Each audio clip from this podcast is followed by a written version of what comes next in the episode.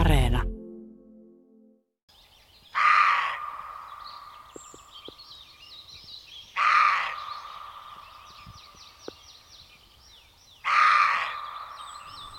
Kaikki eläimet, jotka Suomen metsissä ja niittyjen reunoilla karjahtelevat, eivät suinkaan ole susia ja karhuja.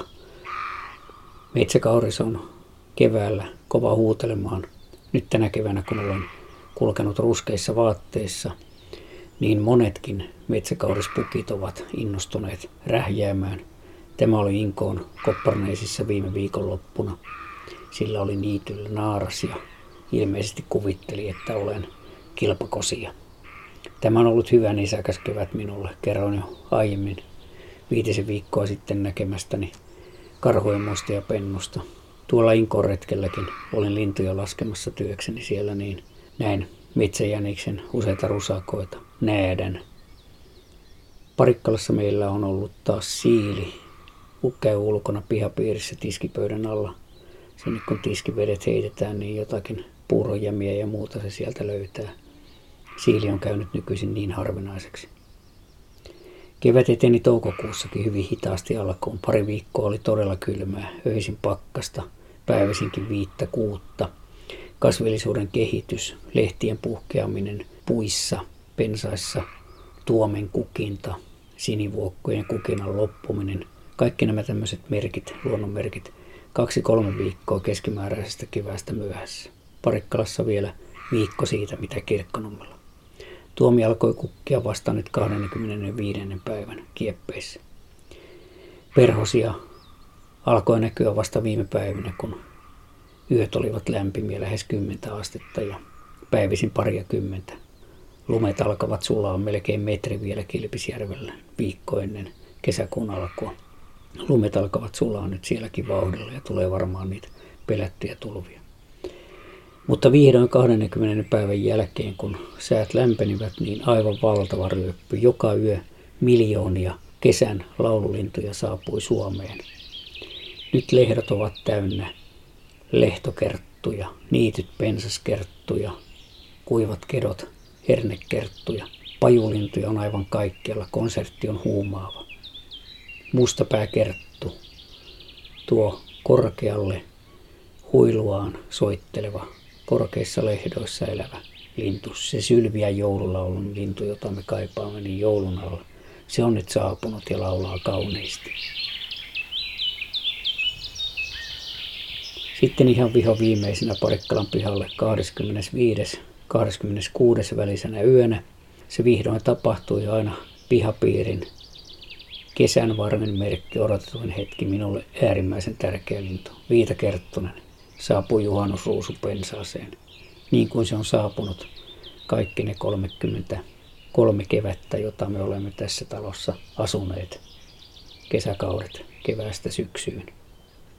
Viitakerttusen laulu on aivan upea ääni. Ja samana aamuna kuulin ensimmäiset kuhankeittiöt. Niitähän täällä Siikalahden rantamilla on. Täällä se ei laula kuha kiehuu, vaan se laulaa onko piialla vilu, onko piialla vilu.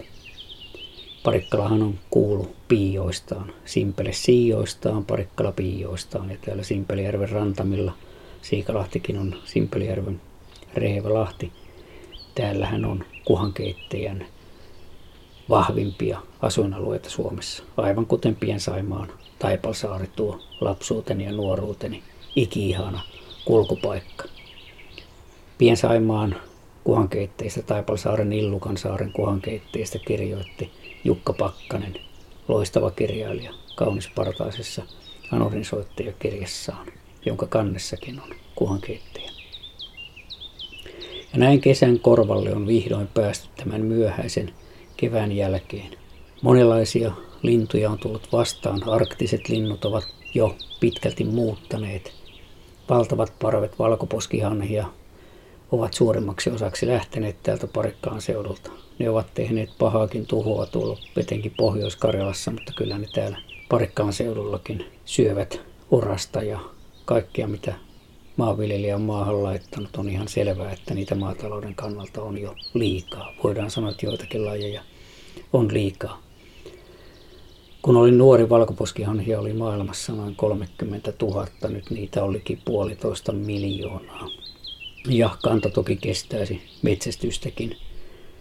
Minun mielestäni olisi erinomainen kaupankäynti sellainen, että metsästäjät rauhoittaisivat sotkat, heinätavit, kaikki tämmöiset vähälukuiset sorsat, niitä ei ammuttaisi ollenkaan, ja ylipäänsä sorsat ovat todella vaikeuksissa, kun taas hanhia on nykyisin talvialueiden suojelun ansiosta niin paljon enemmän kuin aikaisemmin, että ne kyllä pärjäisivät. Mutta se on luonnonvara hoitopolitiikkaakin osittain, ja siinä on toki ristiriitoja, ja mitään semmoista yleistä ampumista ei pidä aloittaa. Yksi asia, mitä olen seurannut vuosikausia täällä Siikalahdella, on kun niemenkärkien saarten varisparia. Ne tyhjentävät kaikki lokinpesät, tieranpesät. Katselin, kun nokikanan munat lähtivät. Varis vain hyökkäsi siihen.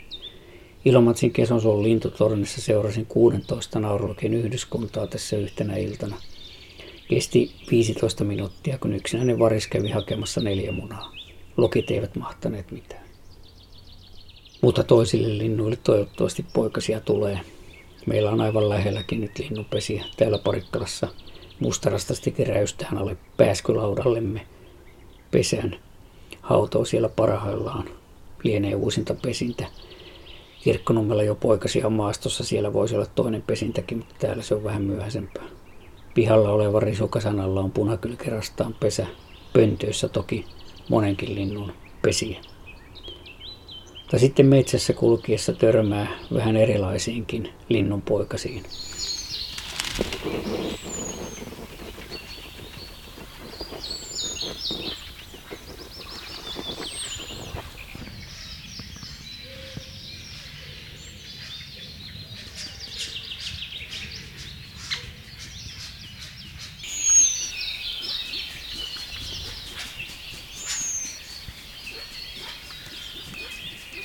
Tällaisen erikoisen äänen pääsin kuulemaan Inkoon Kopparnäsissä lintulaskennassa viime sunnuntaina.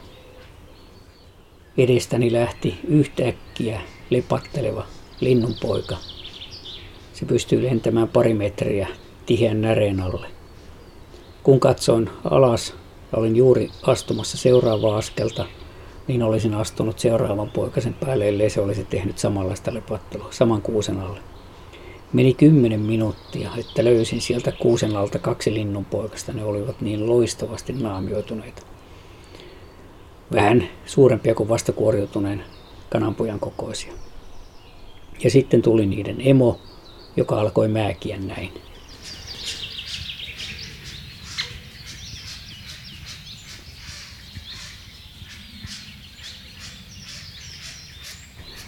Ja toinen poikanen oli katseeni alla, toisen emo kävi hakemassa. Siitä noin metrin päästä tuli määkimään siihen kuusen alle. Sen jälkeen lennähti poikanen jalkojensa välissä vaivalloisesti metsään kauemmas. Ja toden totta, vaikka olen nähnyt tällaisen tapauksen useamman kerran, koskaan en ole sitä onnistunut äänittämään. Nyt näin tämän kiistanalaisen asian ensimmäisen kerran elämässäni, että se on todella totta. Lehtokurppanaaras pystyy kantamaan noinkin ison poikasen turvaan. Siitähän on kiistelty vaikka kuinka paljon. Maailman paras tarkin lintukäsikirja Klutz von Blotsheimin Handbuch der Vögel Mitteleuropas, saksalaisella pieteetillä tehty. Se kertoo lintutieteilijöiden varmoista tapauksista, havainnoista nähdä, että lehtokurppa voi kantaa poikasensa.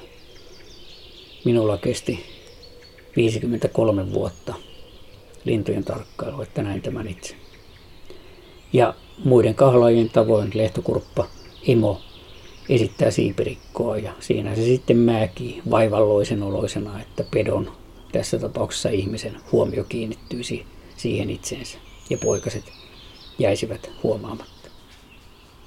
Nyt on kesä tullut ja nyt nautimme lauluista. Upeat konsertit odottavat jokaista, joka kulkee aamulla. Heti auringon nousun jälkeen kannattaa lähteä rannoille, pellonreunoille, metsiin, lehtoihin, niityille.